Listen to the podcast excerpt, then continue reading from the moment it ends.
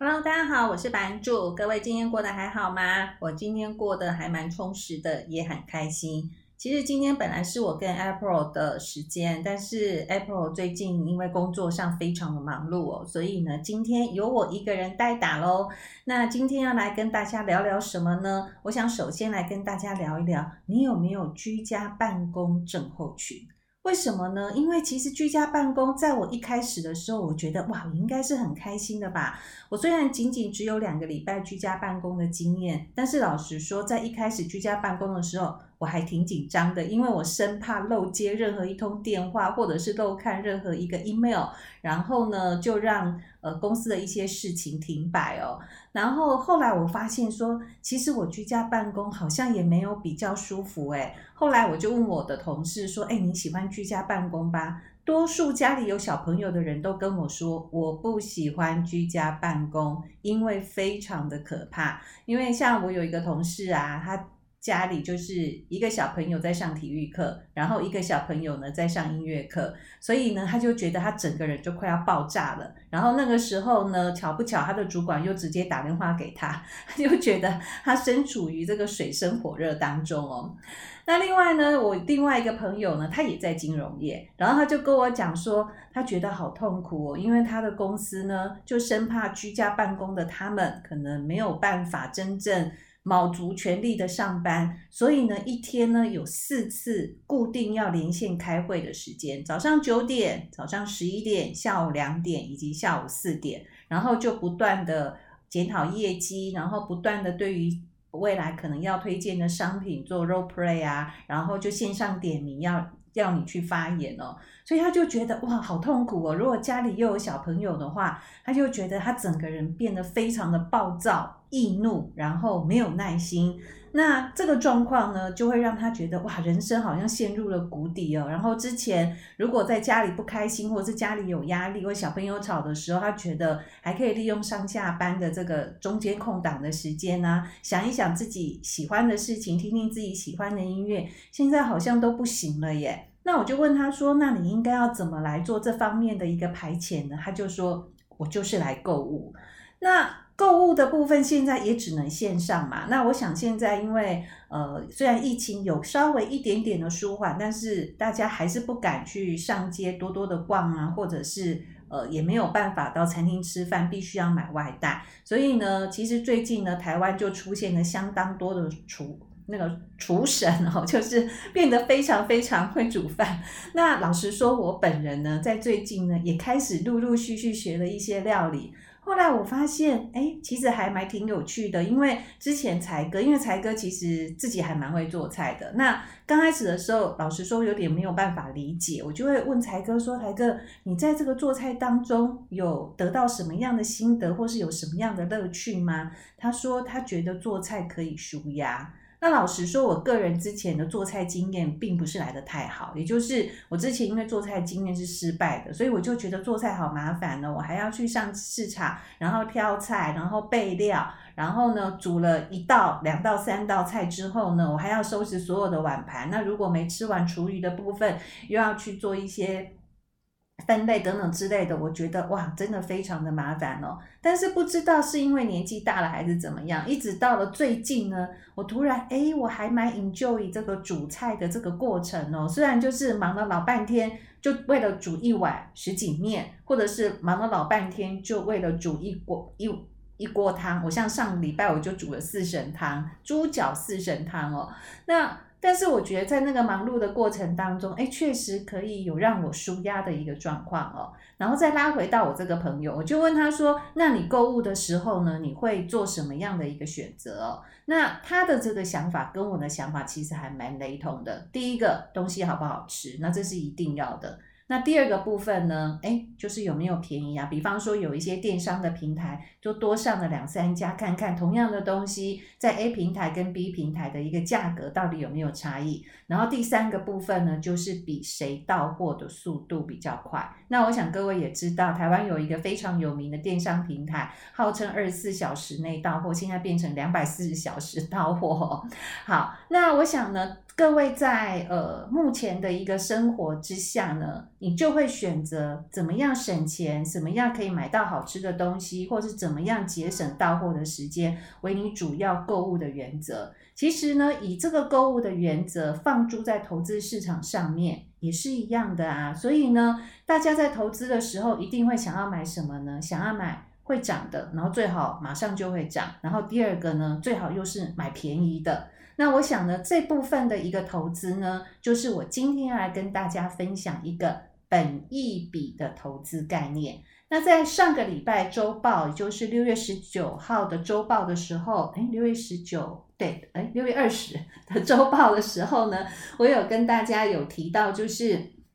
价值股跟成长股的部分，其实它的差，它的区别呢，就是用本益比来做区别。那在上一次的节目，其实我有很简单的讲本益比的公式啊，然后有一些简单的一个概念哦。但是我今天呢，会稍微讲的比较深入一点点。那么呢，我把本益比以及价值跟成长股的部分呢，我想分成两次两个单元来跟大家做分享哦。那以下呢，就是我对于本益比的一些想法哦。好，本益比大家都有印象吗？在上个礼拜我有跟大家讲，其实它是两个数字相除。分子的部分就是市价，那分母的部分呢，就是那一家公司的获利的 EPS，就是每股盈余的部分。那讲到这边呢，各位一定会脑袋中就浮现一个画面嘛，诶，这个分子的这个 P 呢，市价，比方说今天台积电收盘多少钱，那就是这个 P 的部分。那下面的 EPS 呢，现在现在是在六月的下旬了。那我们现在顶多顶多，如果以季的角度，我只能拿到三月三十一号的；如果以月的角度，我就只能拿到五月三十一号的。你会不会觉得这两个数字相处起来的数字非常的奇怪？因为两个数字的逻辑跟时间点完全是不一样的。因为呢，P 的部分，也就是目前的市价，诶，它是很及时的哦，它就是在今天，比方说今天是六月二十三号的收盘。的这个某个股价，或者是某一个指数的一个点位，那各位也都知道，股市是一个先行指标嘛。那既然今天的股价来到这边，就代表大家对于这一个股票，或者是这一个指数，在未对于未来的一些期待嘛。可是呢，下面分母的部分的 EPS 又只能是过去的，所以这两个相处起来，其实感觉上意义并不会来得太大。而且如果相处起来的话，可能某些公司的这个 EPS，呃，就是它的本益比的部分，可能就会变得非常非常的高。因为我如果要去反映这个未来的股价，股价已经反映未来，可是我 EPS 还是现在啊。可是我有一些真的收入的部分都还没有来做实现的话，那出来的数字其实就不符合真正投资可以参考的一个逻辑跟概念了。所以呢，接着之后呢，就有人想说，好吧，那我就把 EPS 的部分呢换成就是未来十二个月的 EPS。诶，这听起来好像还蛮符合一些逻辑跟道理的。可是呢，我来举一个例子哦。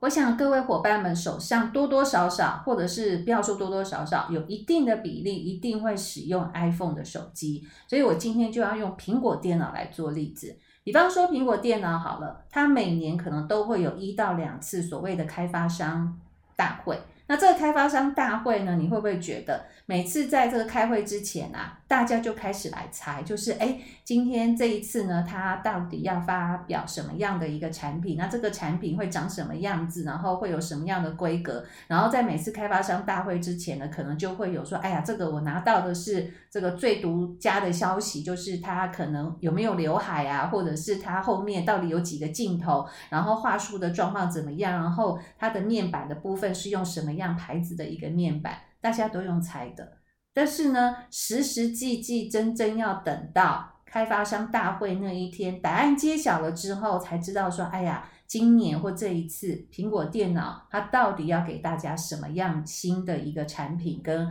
未来趋势的一个方向哦。好，那这就代表什么呢？也就是说，当我们都不知道这一家公司在未来新的产品要朝向什么地方发展的时候，我们对于未来 EPS 它本身的这个预估可能就会变得不精准。那不精准的情况之下呢，比方说举个例子好了。像今天如果苹果要发表一个开发商大会，然后呢，我们之在今天之前呢，大家都对于苹果的这个新产品呢，都抱以热烈的期待。好了，那么呢，我们就会预估它的这个未来十二个月的 EPS 可能就会暴增，那股价的部分可能就会涨嘛，对不对？但是呢，过了今天之后呢，突然间发现，哎呀，它出来的这个产品呢，其实好像也没有什么样新鲜的玩意儿哦。那了无新意的情况之下，那我们。隔了一天之后，我对于它的 EPS 的这个预估呢，可能就会往下掉。那不管是往上升或往下掉，我的分子的市价是没有改变的。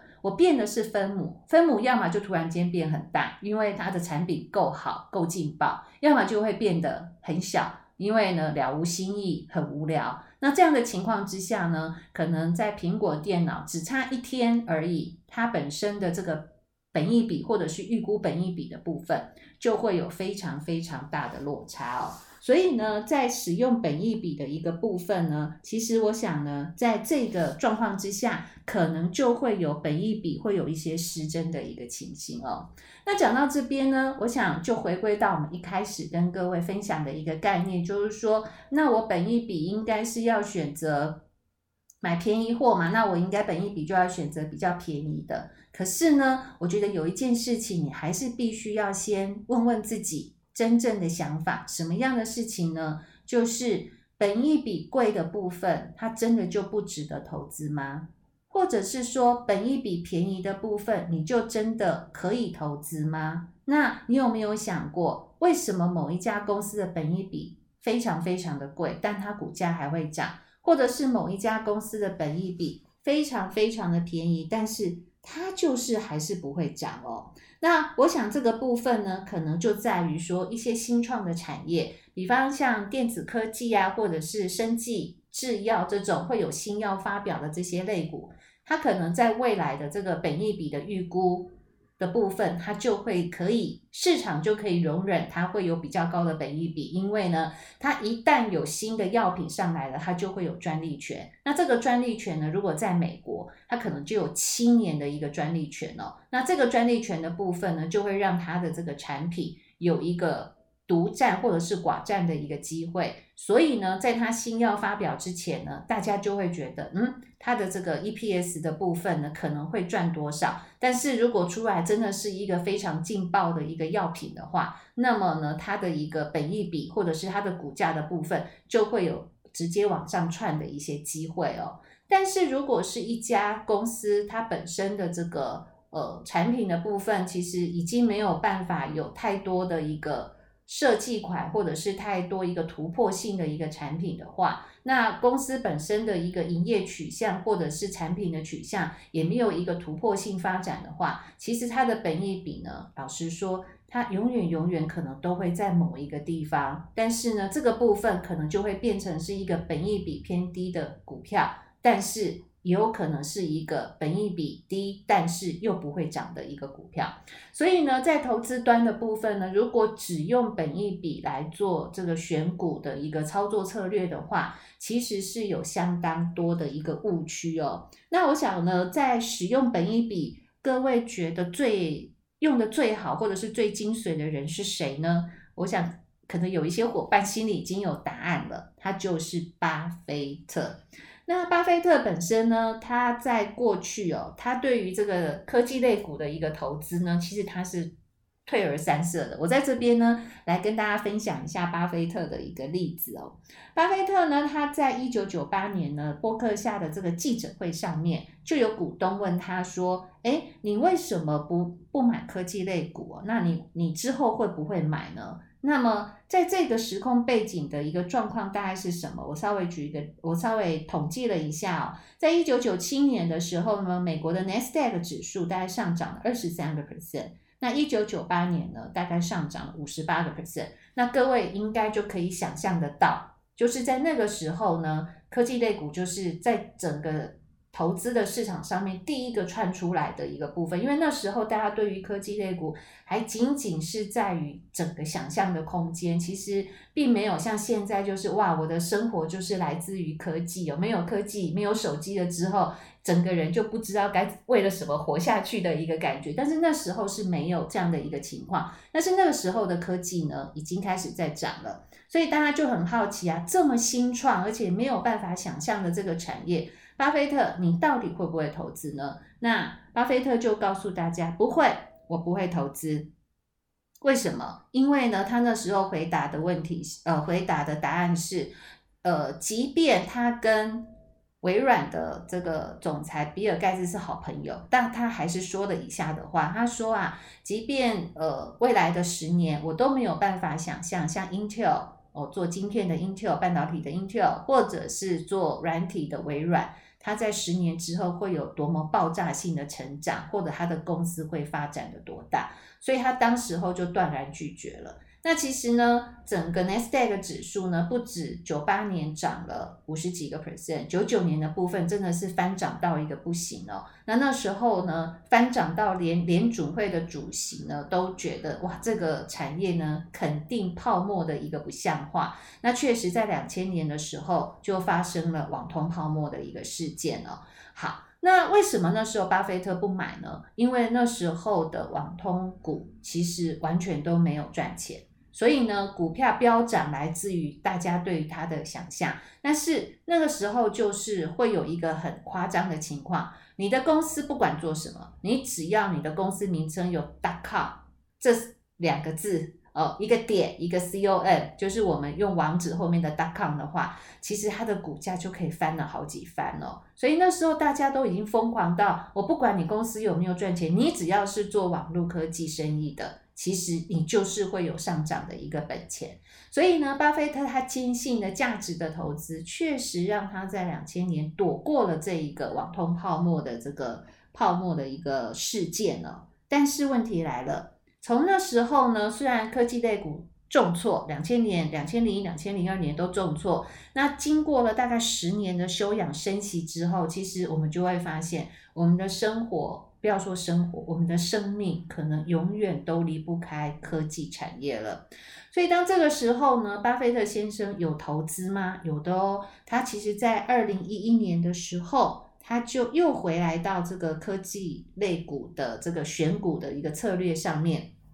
当时他找到了他心目中科技类股的男神。各位好不好奇，他到底买了什么呢？答案是 IBM 这一家公司，可能年纪偏轻的这个伙伴们，可能对于 IBM 这家公司比较没有什么样的想法跟印象。但是大概年龄应该有超过三十五岁以上的伙伴们，对于这家公司就会非常的熟悉，因为它就是一家专门做电脑硬体为主的一个公司。那时候很多公司的这个公司所用的企业的电脑啊，或者是一些主机的部分，全部都是 IBM 公司所生产的。好，那为什么他要买 A B N 呢？因为呢，同样的股东会，股东又问他了。那么巴菲特就说：“哎呀，你不知道啊，其实呢，就众多的这个科技类股当中呢，其实我认为预未呃预估未来的这个十年哦，IBM 的部分呢，没有任何一家公司可以超越它。即便到那个时候，微软的比尔盖茨还是他的好朋友，他还是只买 IBM 的股票。那么，我想他的部分呢，就是。”呃，巴菲特本身在投资的这个股票的时候，其实他有几个他筛选的原则。那低本一笔就是所谓的价值型选股，是他最主要的一个投资的一个最高的指导原则。然后另外一个部分呢，其实他的最高指导原则就是他会去观察，在生活日常的时候，到底这些产品或者是这个服务，到底有没有很多人会使用。如果有的话，也会纳入他的这个投资的名单里面。所以在那个时间点，他会选择 IBM 的股票呢？我想一定是有原因的，因为我相信他到任何的一家公司或企业，就会发现每一个公司企业桌上所使用的电脑都是 IBM 的。但是呢，也容我跟大家报告一下哦，从他买进了之后，IBM 的股价或者是他本身的企业的营收状况到底是如何呢？在他买了之后的六年啊，IBM 公司的营收连续六年的下滑。然后呢，他买进的时候呢，每股是买一百七十块，但是呢，当连续下滑六年之后呢，巴菲特终于也忍不住了。他就把所有手上持有的 IBM 的股票全部卖掉。他当时候买了大概六千万美金的 IBM 股票，然后卖掉的时候呢，每股的市价呢从一百七跌到了一百四十块，大概跌的幅度大概是十五到十七个 percent 左右。好。那么在，但是这个之后呢，并没有阻止他去购买科技类股，只是呢，他买科技类股其实还买的蛮谨慎的。那么，呃，从他卖掉 IBM 之后，他后来买进的部分，我想最令人津津乐道的部分就是他买了苹果电脑的股票，他还是没有买微软。好，那么其实他本身的这个波克夏海瑟威公司，他在每一季的这个季报里面呢，都会公布他持有股票的前五名。那我们现在呢，拿到最新的资料呢，就是他呃到三月三十一号的一个前五名的一个投资哦，我们。来看看他到底买了什么哦。第一个就是是津津乐道的苹果电脑的投资，各位不知道有没有印象？在五月份他公布到三月底持股的时候，其实他其中有一项他就提到说，其实他还蛮后悔太早卖掉苹果电脑的股票的哦。所以呢，这个部分呢，其实他对于整个科技类股的投资是有兴趣的。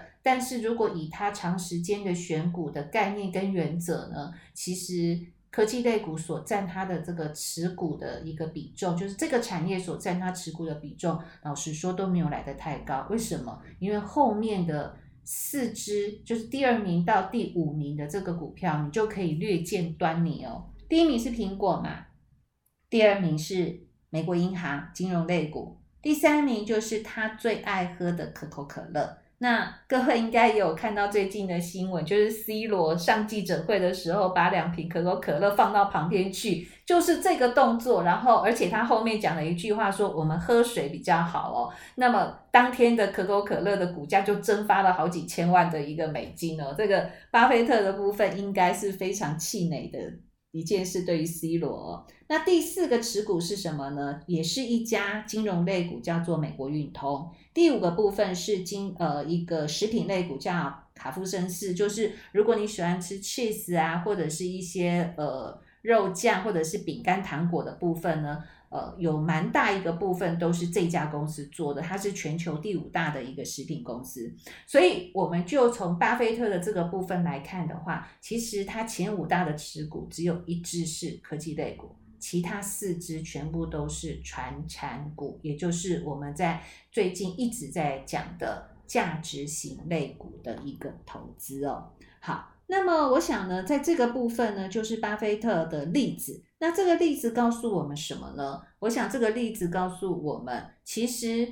本益比的一个投资的一个概念，或者是选股的概念，只能当成是我选股的策略之一个项目，就是我可能有。五个或六个不同选股的一个方式，但是本一比的部分不能只是唯一，也就是说，我没有办法只用本一比来看这家公司值不值得买，因为如果你是用这个状况去买的话，其实很有可能会有错失良机的时候，而且就目前整个科技的一个进展这么快速，而且。呃，世代整个交替非常快速的情况之下，是相当不适合只用本益比来做选股的一个策略的。那么本身的这个本益比的部分呢，呃，应该要怎么来做这个策略上面的运用？我想我来举我个人的例子好了。我本身呢，在选股的部分，我大概会分成三到四个步骤，但是这个是比较大概的步骤。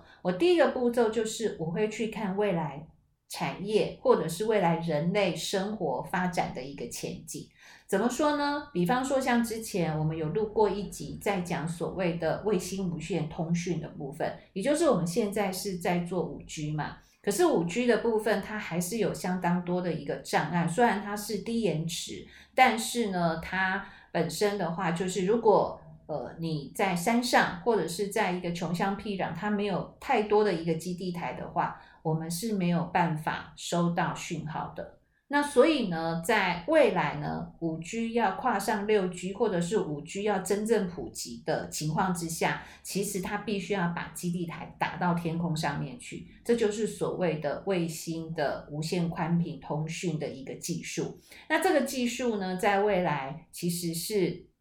有相当大的一个发展性的。那讲到这个天空上面啊，其实就是两个男人的战争嘛，就是这个 Amazon 的前 CEO 贝佐斯，还有就是特斯拉的 CEO 呃，泰那个马斯克先生，这两个男人的战争哦。那目前来讲呢，就是马斯克先生呢，这个略胜一筹，因为他。目前在北美的这个上方呢，大概已经打了一千颗到一千五百颗的卫星在上面，而且这个地区就是美国的北部跟加拿大南部的这个居民已经开始试用有试营运的一个状况了。好，我讲的这个部分就是所谓未来的一个趋势。那另外未来的趋势还有什么呢？未来的趋势还有电动车，但是。诶，电动车就是一个很好，我目前来举本益比的例子了。也就是说，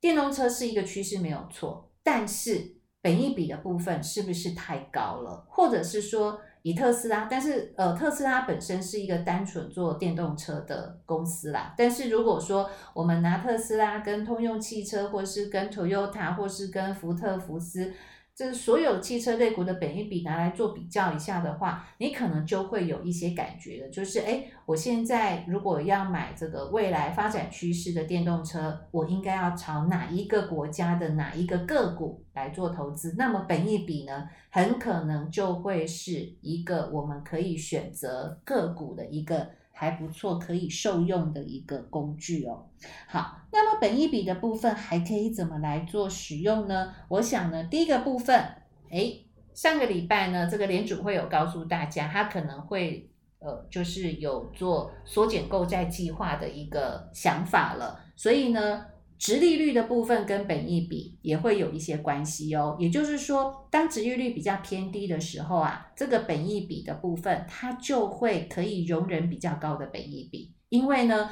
我现在不管存定存或者是去买美国公债这种无风险的这个利率非常低的情况之下，那我又要投资。怎么办呢？那我就会变成是我还是必须要往股市走，所以殖利率的高低对于本益比的部分就会有绝对的影响。那这个讲法呢，也可以来印证到，在今年的三月份，为什么当时候的成长型类股，尤其是科技类股，会有一大段的拉回修正？因为那时候美国十年期公债殖利率从一个 percent 暴冲到一点七，所以呢，大家就会开始来比，诶那么我买的这个个股，它的这个呃股利率的部分，如果是低于十年期公债殖利率的话，那我是不是要弃股票而去投资这个公债？而且公债又没有本金上面的一些问题哦，所以呢，这个殖利率的部分也会影响到本益比的部分，是不是值得我们来做？这方面的一个投资，或者是说殖利率的部分，也会影响到市场对于本益比的容忍度，它是高的还是低的？那第二个部分呢，也要提醒大家哦，我们刚刚讲的本益比是市价除上 EPS 嘛，但是呢，你也可以把它倒过来算哦，也就是 EPS 除上市价的话，这出来的部分是什么呢？它就是股东的报酬率了。好，那你就可以知道，如果我本益比偏低，把它倒过来看，EPS 呃分母的部分比较高，P 的部分比较低的话，股东的报酬率就会变得比较高一点点。那另外呢，也再提醒一下，如果你本身是具有统计背景的话，其实 EPS 也可以怎么来做运用呢？它的运用的方式就是可以把目呃从从历史以来的这个本益比的这个数字哦，都把它放到这个电脑里面去做一个。比例几率上面的一个分配，那几率上面的分配呢，可以看得出来，就是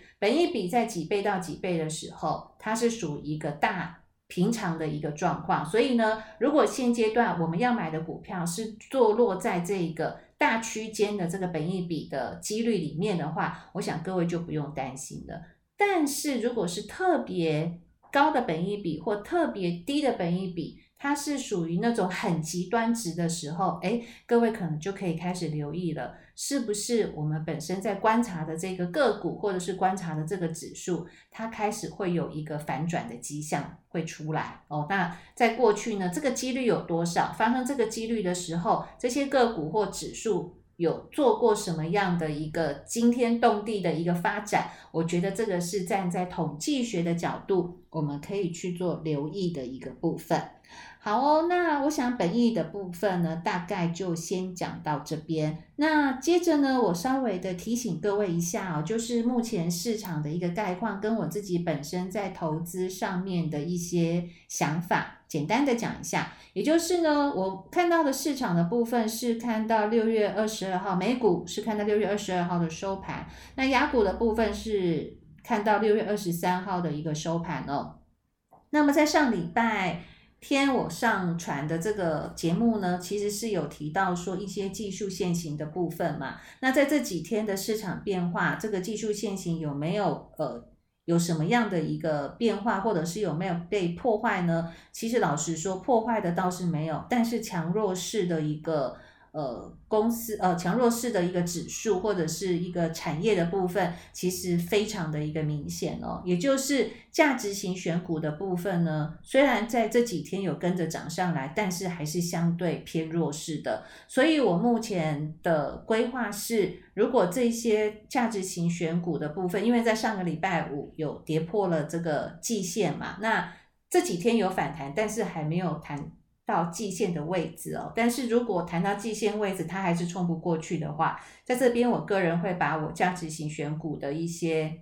基金或指数或是 ETF 的部分呢，我会去做一个减码的动作。那么减了之后呢，我会加部分到成长型类股。那成长型类股呢，其实像